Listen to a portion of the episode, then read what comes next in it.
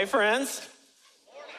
Morning. Welcome to Seacoast. So glad that you are here with us this weekend. My name is Josh Walters. I'm one of the pastors here at the church, and so proud of you for getting out in the rain. I don't know where you may be logging on from online, but it's a nasty day here in Mount Pleasant. I'm sure at some of our campuses. Needless to say, I'm proud of you for showing up in the house, for getting online to go after God together with us. If it's your first time, I'm especially glad that you're here and just excited to see what God does in your heart today. We've got a lot to celebrate this weekend. First and foremost is that today marks the end of our 21 days of prayer and fasting. Can we praise God for what He's done over the last 21 days?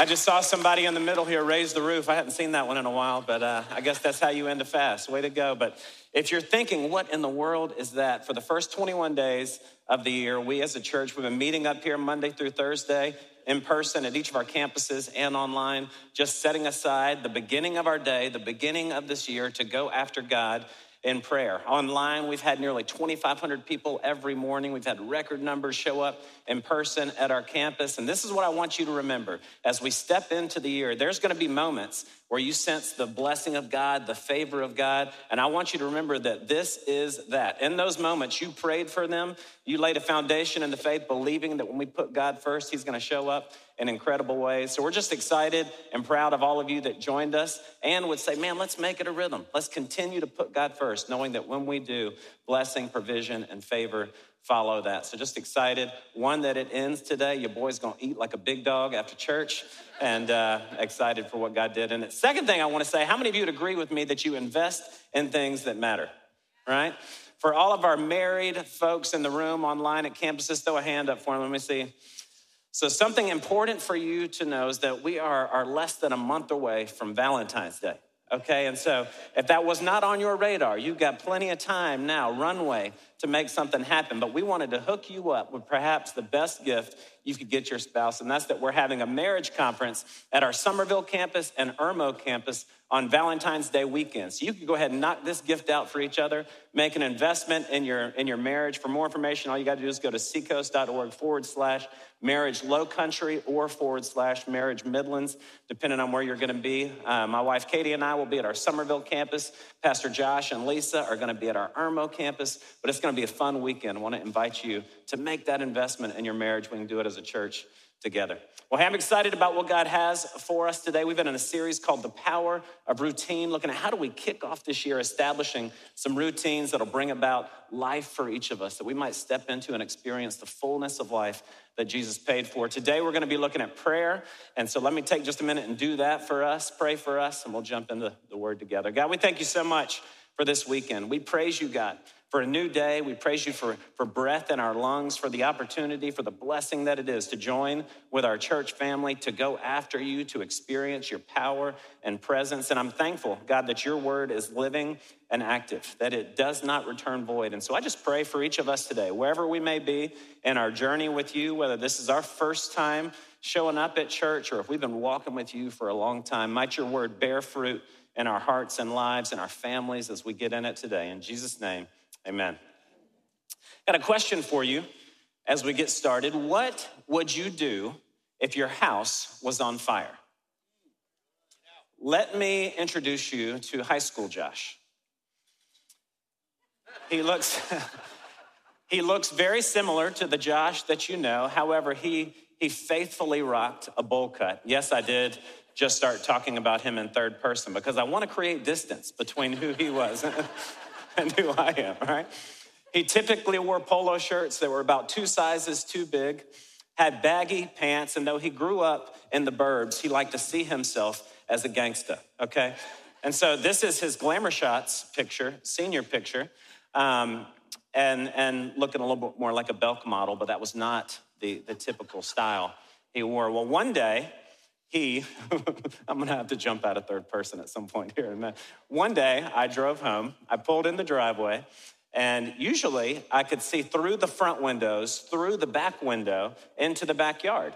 And it wasn't something I even realized that you could do until the day that I couldn't. And so I had just started driving. It's also important to note that this was pre Jesus Uh, I didn't have the Holy Spirit sealed in me yet, the leadership and guidance of Almighty God as part of my life. I was typical high school boy, okay? So I pull in the driveway, realize that I can't see through the house. All the windows were white. Like, That's weird. We didn't have curtains, we didn't have blinds up. Why can't I see? That's just odd. Well, I look up and realize that smoke is coming out of the chimney. And in that moment, realize, oh my gosh, my house is on fire. Well, I grew up in a home where my parents would buy me just about anything I wanted in terms of shoes or clothes or stereo equipment, whatever it was, but I had to work and pay for half of it. So I had pushed my lawnmower all over the neighborhood, saved up money, and had a pretty nice shoe collection. And so as I'm sitting in the driveway that day, nobody else is home, I'm seeing smoke in the windows and out the chimney. My, my go to thought was, Dear God, my shoes. Uh, and so I did what any of you would have done. I hopped out of my car, I walk up to the front door, tap it, wondering if it's hot. I open it up, and just like you see in the movies, the top two thirds of the house was full of smoke, but the bottom third was just this clear kind of walkway of, of fun. And so I just thought, I bet I can get down underneath that smoke, crawl to my room, get all of my shoes out, and then call the fire department. Because if I call them first and they run up in here spraying stuff, like those shoes could be ruined, right? And so, so I do just that. I crawl through the house, make the turn in the hallway, go up the hallway, make the turn into my room, throw open the window, crawl back to the closet, grab my shoes, and I start throwing shoe boxes out, out of the window into the front yard, just grabbing, moving, grabbing. I get all those out. Then I go up to the closet, get my starter jacket. Y'all remember to pull over with the big, the big pocket get that starter jacket, I throw him out the window. Come on. The 49, I had the Cowboys jacket too, with a big star on the back. You know, get that, throw, throw it out the window. I get all the valuables I had invested in out. Now, mind you, at this moment, I didn't know or even think about wedding pictures or anything that the normal adult would want to save in a burning house. But I got all this stuff out. I climb out the window. I scoop it all up, carry it over to Mr. Charlie's house, set it on top of his car, and then I knock on the door. Say, Mr. Charlie, uh, can I use your phone? I need to call the fire department. Our house is on fire. so they come. Fortunately, it was all consolidated to the laundry room. The dryer had caught on fire. They pull it out. They threw the dryer out the big bay window, which was awesome. About that time, my mom and dad get home. Like, what happened? Oh my goodness. Why, why are all your clothes on Mr. Charlie's car? I was like, well, mom, turns out I'm a hero. I crawled in and I saved all of these belongings, right? So, if you're a student with us today, this isn't a part of the message, but I just want you to know one of the three reasons that you may have a cell phone is if you're late, if you're in trouble, or if your house is on fire. Okay, and the first thing you do is call the fire department. We have homeowners insurance. You don't need to save your starter jacket. Those they are making a comeback. I saw those, Alan. I really like yours. Just know, like, do not walk in Pastor Josh's example. There were no cell phones at this moment. Okay, so we're, we can all relate to times in our life when we have a, a crisis, a problem, a conflict of some kind, and the first thing that we do is leverage our resources. What do I have at my disposal? to solve, resolve, to mediate this problem? How can I address it in some way? But we've all experienced times in life where the conflict or the, the point of pain was so intense that we didn't waste time trying to manage resources, trying to leverage anything at our disposal. But instead of going to resources, we had to go to the source. Who is the person? What is the place that can solve or resolve this problem? In my case, that was the fire department, right? But in the fires of life, we've all experienced moments that we just can't fix. I remember when our daughter, Anna Jay, was born, our first child. Man, we were so excited and felt called to have seven kids. Katie and I were 20 and 21. I remember she was born, I was just over Katie's shoulder, and we had just these tears of joy of this vision, this day had finally come about. Katie delivers her. And notice I said Katie. Sometimes I say we, but it's like it wasn't a we, it was she, right? So the baby's delivered, and in a moment, we sense in the room this, this panic. And the nurses had gone from like celebration and joy to work. They'd grabbed her, they were smacking her feet, they rush her over to the thing, they're squeezing little syringes in and out of everything, trying to get her to cry. She wasn't crying. In the process of being born, the umbilical cord had been wrapped around her neck, and she came out straight blue, looking Mama Smurf. We thought she was so beautiful, but we look back at pictures now and it's like, yeah, she was blue, blue, like, super blue. But I remember in that moment the tears of joy, like the epic high that we experienced, all of a sudden becoming tears of desperation and a breath. And I remember holding Katie's shoulders, whispering in her ear, to say, God, please, God, please, God, please heal our little girl. We've all experienced moments like that. May not have been around a child, might have been for a friend or a diagnosis, a point and moment in your life where you acknowledge, I am powerless to do anything in this situation. We experienced one as a nation on Monday night, January 2nd of this year, the first Monday night football game. 27.8 million people logged on to watch the Cincinnati Bengals play the Buffalo Bills. And just moments after the game started in the first quarter, Tee Higgins, who's a wide receiver for the Bengals, cuts across the field. He catches the ball, and Damar Hamlin, a safety for the Bills, runs up, hits him, tackles him. It was a routine play. Nothing about it seemed abnormally hard or difficult. Damar Hamlin hops up, and moments after hopping up, he falls back to the ground, experiencing cardiac arrest. T had hit him at just the right spot in terms of the cadence of his heartbeat at just the right time that it sent him into cardiac arrest. And we experienced that as a nation 28 nearly million people watching online across the country there in person. Paramedics run out on the field, and for nearly 10 minutes, complete chest compressions. He's rushed off to a hospital. Both teams are on their knees in prayer. A stadium is silent and we're praying, God, please save his life. God, please save his life. It was traumatic for everyone. In the week that would follow, that all 32 NFL teams changed their Twitter avatar to a graphic that said, Pray for Damar. We saw major news outlets, movie stars, broadcasters all saying, We believe in the power of prayer. We saw professions of faith on stations that we normally log on to for sports news. Benjamin Watson was interviewed by Anderson Cooper. And over the course of their, their conversation, Watson said, Life can change in the blink of an eye. Damar's injury has made us all wrestle with this truth. It served as a reminder of our own mortality. And while we pray for him as he fights for his life, we must ask ourselves, where will we spend eternity? Watson's a Super Bowl winning tight end for the Patriots and Saints, and he's talking with Anderson Cooper about eternal life. Thinking, like, this is our song. Like, this is what we're all about. They're talking about our thing, right? Even folks who weren't believers, sportcaster Nick Wright, who's the host of First Things First on Fox Sports, pointed to his colleague Chris Broussard, who's an outspoken believer, on air and says, I've longed for the kind of comfort that faith brings. I'm thinking, man, people who aren't even believers are grieving over seeing the traumatic experience of a, a player dying on the field, seeing others comforted by faith and saying, Man, I've always longed to have that kind of comfort in difficult situations. Because how many of you know you're gonna walk through some difficult situations in life? USA Today posted an article later that week processing what took place on Monday night. I wanna read you a portion of it. It says, In a supposedly secularizing nation, our true instincts emerge in times of crisis. We appeal to something outside of ourselves, to a power beyond us to save us.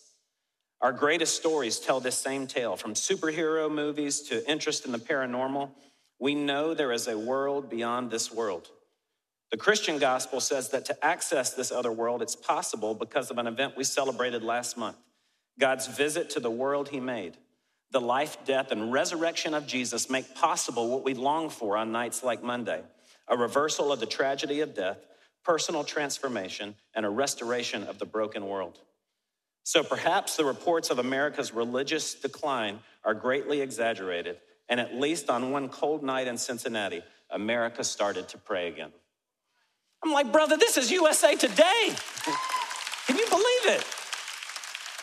I'm like, we know that God uses all things to work together for the good of those who love him and are called according to his purpose, but he just invited 28 million people to receive comfort from their creator, to consider eternal life, to question where they're going to spend eternity. to take a step towards him in prayer. People that know him and love him, and people that were far from him could receive comfort in him. Mainstream outlets talking about our God and the gift of eternal life. Well, in processing all of the commentary and conversation live on an ESPN broadcast, Dan Orlovsky felt led to respond a different way. I want you to see what he did. Um, football gave me everything. You know, and I think even through the midst of absolute tragedy last night, I think you saw some of the beauty of football mm-hmm. as well, that it's brought us all here together. Um, you know, like this is a little bit different. I heard, I've heard it all day, like thoughts and prayers. And you just heard Scherf and Jonathan Allen say, like, all we can do is pray for him. And I've heard the Buffalo Bills organization say that we believe in prayer. And maybe this is not the right thing to do, but I want it's just on my heart that I want to pray for It is. Damar Hamlin right, right, right now. Um, I'm going to do it out loud. I'm going to close my eyes. I'm going to bow my head and I'm just going to pray for him. Um, God, we come to you in these moments that we don't understand, that are hard, uh, because we believe that you're God and coming to and praying to you um, has impact. We're, we're sad, we're angry, um, and we want answers, but some things are unanswerable. We just want to pray, truly come to you and pray for strength for Damar, for healing for Damar, for comfort for Damar, to be with his family, to give them peace. If we didn't believe that prayer didn't work, we wouldn't ask this of you, God. Um, I believe in prayer. We believe in prayer. We lift up Damar Hamlin's name in your name. Amen. Amen. Amen. Amen. It's beautiful.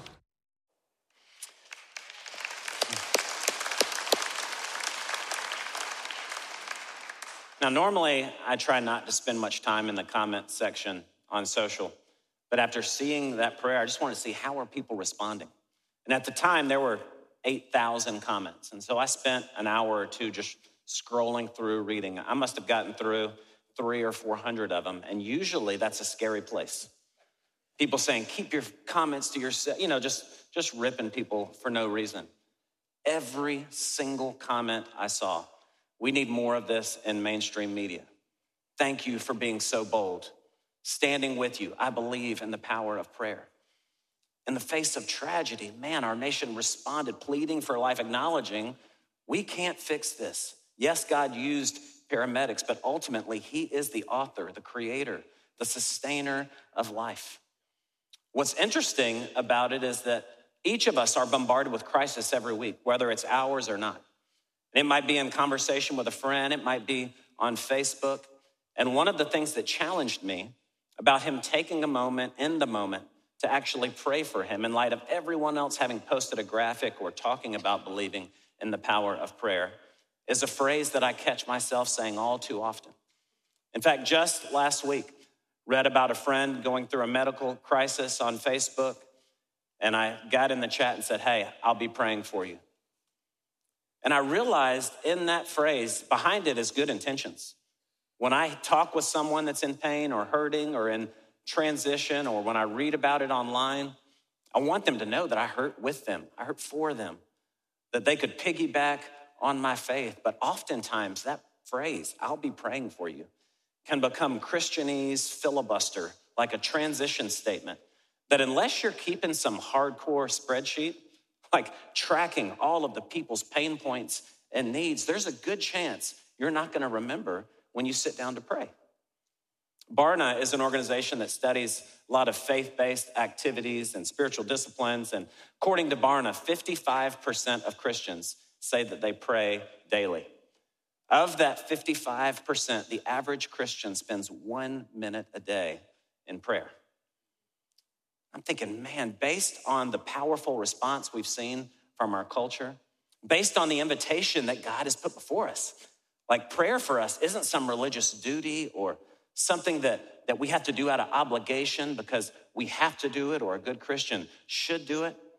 But our Heavenly Father, our Maker, is inviting us into conversation with Him that we could have intimacy with him, that he would deposit in us the things that we need for that day, that he could help us process our pain points and trauma, that we might know how he sees us, the way he speaks over us. Prayer is an incredible invitation to walk with Him. James 5 16 says this The prayer of a righteous person is powerful and effective. Beyond just knowing Him and spending time with Him, our prayers bring about impact in the world around us. That's what we were seeing on ESPN, which still blows my mind, right? Now, some of you might be saying, well, that's the prayers of a righteous person. That's not me. That might be Pastor Greg. Well, the Bible tells us that the righteous will live by faith. It goes on to say powerful and effective. In English, that's two words, but in the Greek, it's just one word, which is energeho, and it means to set things in motion. So, another way that you could read this passage is that the prayers of a man and woman of faith set things in motion. That's what we did for the last 21 days. How many of you would say over the course of this next year, there's some things in my life I want to set in motion? I have a daughter that's talking about marriage. I want to set in motion a faithful, lifelong marriage. I've got friends battling illness right now. I'm going to pray and I want to set some things in motion that they might step into healing. There's going to be some of you this year that have professional transitions that you don't see coming or you don't know about yet. But you can pray about the gifts God's given you. You can pray about your career and you can set some things in motion that you walk into later this year. We all want that. This year doesn't have to come at us by surprise, and we don't have to waffle or, or stumble through it because we have access to a mighty God inviting us in to a conversation. If you were to ask me about my prayer life and would I say it's strong and crushing it, my answer would be much like most of yours like, no, there's lots of room for improvement. So today I wanted to get really practical with us. How can we talk about prayer that would in some way paint a picture for us that we might not feel bad about what we've done in the past? There is no shame on you here, but there is an invitation from our Maker to walk in intimacy with Him and pray the kind of prayers that would change the world around us. So, how can I grow in prayer. A couple thoughts for us. Number one is to schedule it. Schedule it. Everybody say, schedule it. Schedule, schedule it. When you think about your calendar for last week, what kind of stuff was on there? Chances are it was things that you were responsible for. If you're a student, classes to go to, tests to study for. If you're an adult, work meetings, maybe oil changes, you got to get the house pressure washed. Oftentimes, when it comes to our calendar, the things that we schedule, we carry with them more of a sense of responsibility. But according to Jewish law, Jews prayed three times a day morning, noon, and evening. And that was modeled after the, the patriarchs, Abraham, Isaac, and Jacob. And what was unique to each of their lives is that their, their leadership posture was modeled out of faith, awe, and mercy. And so for a Jew, those prayer times embodied those topics love, awe, and mercy. In the morning, God, help me step into an attitude, to a posture of love today. Reminded that I'm loved by you, that I might love others. At lunchtime, being awed that God would use you, that He would place you here, that He would work through you. Man, we could use that prayer at lunchtime, right? If you had a hard day, just being awed by who God is, by what He's doing. At the end of the day, mercy, that He might not get you, not, not give you what you deserve and give you what you don't deserve I praise you, God, for your mercy in my life. It was a rhythm for them. We see that in Daniel chapter 6, verse 10. It said, Now, when Daniel learned that the decree had been published, he went home to his upstairs room where the windows opened towards Jerusalem. Three times a day, he got down on his knees and prayed, giving thanks to his God, just as he had done before. In Psalm 55, 17, we saw David say, Evening, morning, and noon, I cry out to you in distress, and he hears my voice. When Jesus came on the scene, scripture tells us that he didn't come to abolish the law, but to fulfill it. He lived and modeled a lifestyle of intimacy with our Father. Bible tells us to pray without ceasing. How do we do that? Pray nonstop, but we saw it embodied in the life of Jesus. Mark 1:35 says very early in the morning while it was still dark Jesus got up, left the house and went off to a solitary place where he prayed. Luke 6:12 one of those days, Jesus went out to a mountainside to pray, and he spent the night praying to God. See, what's interesting about prayer is that the longest prayer in Scripture is found in John 17. That's where Jesus prays for you and I. That's the longest written prayer, and it takes about two minutes and 30 seconds to read. We also see here that Jesus prayed all night. So there's an example of praying hours and hours. But I can't help but wonder what would it look like for you and I if the average Christian is praying a minute a day? What would it look like for you to make your first calendar appointment Five minutes after your alarm goes off, right? That you're gonna get up. For me, it's go start the coffee maker so I don't fall back asleep, right? But if your first appointment is just a couple minutes after waking up or before your feet hit the floor, and say, you know what? If the longest written prayer is two minutes and 30 seconds, my first calendar appointment is gonna be for two and a half minutes. And I'm gonna go after God. I'm gonna pray for my friends. I'm gonna pray for my family. There's so much to learn about prayer. Prayers of adoration, praising God for who He is, prayers of supplication, giving Him my needs, prayers of intercession, praying for my friends. You can give yourself to, to reading about prayer in that two and a half minutes and then go after God for a few moments in it. Much like Jesus did. Maybe the last calendar appointment, the very end of your day, is gonna be two and a half minutes where you go after Him. Oftentimes, you can think about your calendar and think it would be weird or awkward to schedule intimacy. For any of you that are married, you know the importance of putting a date night on the calendar, right? As busy as life can be, if you don't put it down, there's a good chance it doesn't happen. And time with God can be the same way. Schedule it. Put prayer time on the calendar to ensure it happens, because when you do, you'll cultivate intimacy with your Maker and you'll set some things in motion. So, number one, schedule it. Number two is show up. Once you get it on the calendar, show up for it. You know, anytime you get a calendar invite, sometimes it'll, it'll say accept, decline, or maybe. And I've got a lot of things on my calendar that are a hard maybe, right? I'll pack a gym bag, spend time at the house getting things together, put it in the bag, carry it out to the car, put it in the car, thinking, I just might do that today. About mid morning, I realized there ain't a chance I'm doing that today, but it's still on the calendar. So for some reason, I feel a little bit better about it, right? Once you pull it on the calendar, you got to show up one physically. I'm going to prioritize prayer and I'm going to give myself to it for those couple minutes. But then, secondly, you got to show up emotionally. How many of you know with your spouse, with a friend, it's very possible for you to be physically present and mentally absent? Katie will be talking to me about a date night. She'll be on my phone. I'm scrolling through something. She'll be like, hey, would you want to go dancing? I'm like, yeah, babe, whatever, whatever you want to do. And then it's like somehow your mind hears things that you didn't realize you heard, right? I'm going through the phone like, wait, wait, what'd you, what'd you say? You just say dancing? No. No, I don't want to do that, right? You can be present with God out of the routine and monotony of I have to do this and not be fully mentally there, caught up in the worries of the day. David is the best example of this in Psalm 22 and 23. Psalm 22, he says, My God, my God, why have you forsaken me? Why are you so far from saving me, so far from my cries of anguish? My, my God, I cry out by day, but you do not answer. By night, and I find no rest. Can you hear the distress of his emotion? Like just a painful place. God, I feel alone. Help me. You know, you hear him crying out to God. Yet you don't even have to turn the page. Get to Psalm 23. The Lord is my shepherd, I lack nothing. he makes me lie down in green pastures. He leads me beside quiet waters. He refreshes my soul. You know, I'm reading these two things, and that dude's got a problem. the highs and lows. But the reality is, that's our life. And God wants that from you. Is it a bad day? Talk to Him about it. Let it out. Where are you, God? Is it a great day? Then come to him and let him know I'm so thankful for how you lead me, for how you guide me, for how you work in my life, for how you use me. So thankful, God. He wants you to show up, physically show up, but then show up mentally, show up emotionally. As our Father, He wants that from us.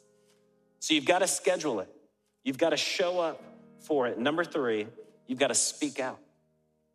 See, if showing up for it physically, mentally, emotionally, if that helps usher the kingdom of God into my heart and life, into my day, into my perspective, then my willingness to speak out establishes the kingdom of God in the lives of others. It allows people to piggyback on our faith. It's what we experienced as a nation through that prayer on a live broadcast. People who weren't of faith saw a guy, you could tell that wasn't his first time talking to God. That was a well worn path. He was shaky, he was nervous, as we all would be, right? But he was able to talk to his dad in a moment of pain because he had done it in the past. And anytime we relate to a friend that's hurting or a friend that's in need and we're able to talk with our God, not only do the words of our prayer set something into motion, but what we model for them is the reality that there is someone else here with me in the room. And I believe he is able to heal, he is able to store, restore, he is able to provide. And if we have a place of need, you can piggyback on my faith.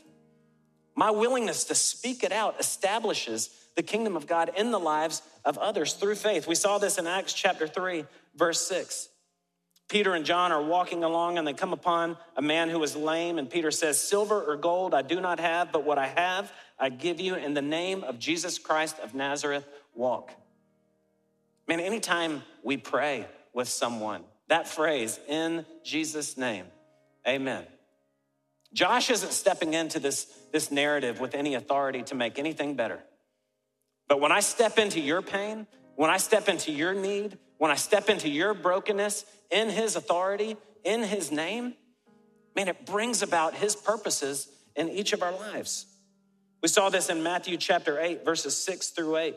A centurion comes to Jesus, his servant is suffering. He says, Lord, my servant is lying paralyzed at home, suffering terribly. And he said to him, I will come and heal him. But the centurion replied, Lord, I'm not worthy to have you come under my roof, but only say the word, and my servant will be healed. And the centurion, and to the centurion, Jesus said, Go and let it be done for you as you have believed. And the servant was healed at that very moment.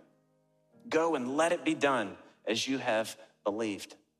Man, our willingness to speak out and the pain that we're surrounded by brings about change. It sets things in motion in the lives of others, not just God working in their life, but them coming to know God. So, what if for the next seven days, whether it's on Facebook, whether it's at work, whether it's in the neighborhood, when you're presented with pain or crisis of any kind, instead of saying, I'll be praying for you, as sincerely as you mean it, what if you stopped and prayed for them right then? On Facebook, the comment would be God, move in this situation. Provide as only you can. Bring about healing to their body. God, I pray that you would restore this marriage right now. You are the God who restores, who heals. I believe you can do it. It might be a one sentence prayer, it might be a two minute prayer. Don't get caught up in how it comes out and how long it is, but see if your willingness to speak the word of God doesn't do much more than your offering to pray for them later. At the beginning of this week, Katie and I went out of town with her mom and dad and my brother in law and her sister for a couple days to celebrate my brother in law's 40th birthday. And while we were there, uh, Debbie is like super tech savvy. And so she started pulling all these things from the cloud, however that works, and, and then simulcasting them somehow magically on the TV. So challenging how much more tech savvy she is than me, right? But we're sitting there, and all of a sudden she starts pulling stuff, pulling stuff down, broadcasting it on the TV, and we're watching our like wedding videos, rehearsal videos, and I'm just thinking like, man, I looked like a baby. Like Katie and I just looked like teenagers, and so I asked Debbie, I was like, did, did you struggle so much the day that I drove up to Charlotte and asked you and Gibson if I could have her hand in marriage? I mean, did you see me as that kid? She was like, no. I didn't struggle at all. I was like, what? Because we've got a daughter having that conversation and it feels crazy, right? She said, no, I didn't struggle at all. Katie had brought home so many guys that I knew weren't the one that when she brought you home, that this is the one I've been praying for. Now, in my mind, what I heard her say was Katie had brought home so many losers. Any ex boyfriend is a loser. You guys know how that goes, right? I'm Sorry if one of you attends Seacoast, but. Um, she had brought home so many guys that weren't the one that when you came home, I knew you were the one that I'd been praying for. And the thought that came to mind for me is like, I grew up in a house where my parents prayed for me. But as I think about my marriage, as I think about my kids, I can't help but wonder where I would be, who I might have married, what might have come of my life if there wasn't a single mom fighting to keep her head above water praying for the man her daughter would one day meet. That now, 20 days later, 20 years later, not 20 days, we've got seven kids in 20 days, you know. 20 years later, we've got seven kids. We're a part of, of ministry. We had a broken marriage, and God restored our marriage. And I can't help but praise God for a praying mom who 20 years ago set things in motion. That this is that, what I'm living today. is what she prayed 20 years ago. So, church, I'm telling you, it's an invitation for you and I No shame on you about what your prayer life has looked like. But what would it look like if we were a people who said, moving forward, we will set the tone. We will change the data as to how long Christians spend in prayer. And our year will be marked by stepping into things that we had prayed for and established in prayer long ago. That we would usher in the blessing of God, the favor of God. That people would be reached that aren't believers through our prayers for them. It's what He's inviting us to, and what I pray, of anything, that we would get to the end of this year and look back and say, man, I prayed this year like I've never prayed before. Amen? All right, let me pray for us. God, we thank you so much for your word. I'm thankful that it doesn't return void, and we receive that invitation as a church to prioritize time in prayer. Might we schedule it? Might we show up for it? Might we speak it out to those in need around us? God, I pray that prayer would set things in motion in our own lives that we would break free of addictions, that we would be healed of diseases, that we might have restoration in relationships that are broken, that you might bring about provision financially, success in our careers, peace in our hearts. God, that we would see ourselves as you do, that we would speak those words over us, that we would receive your word over us.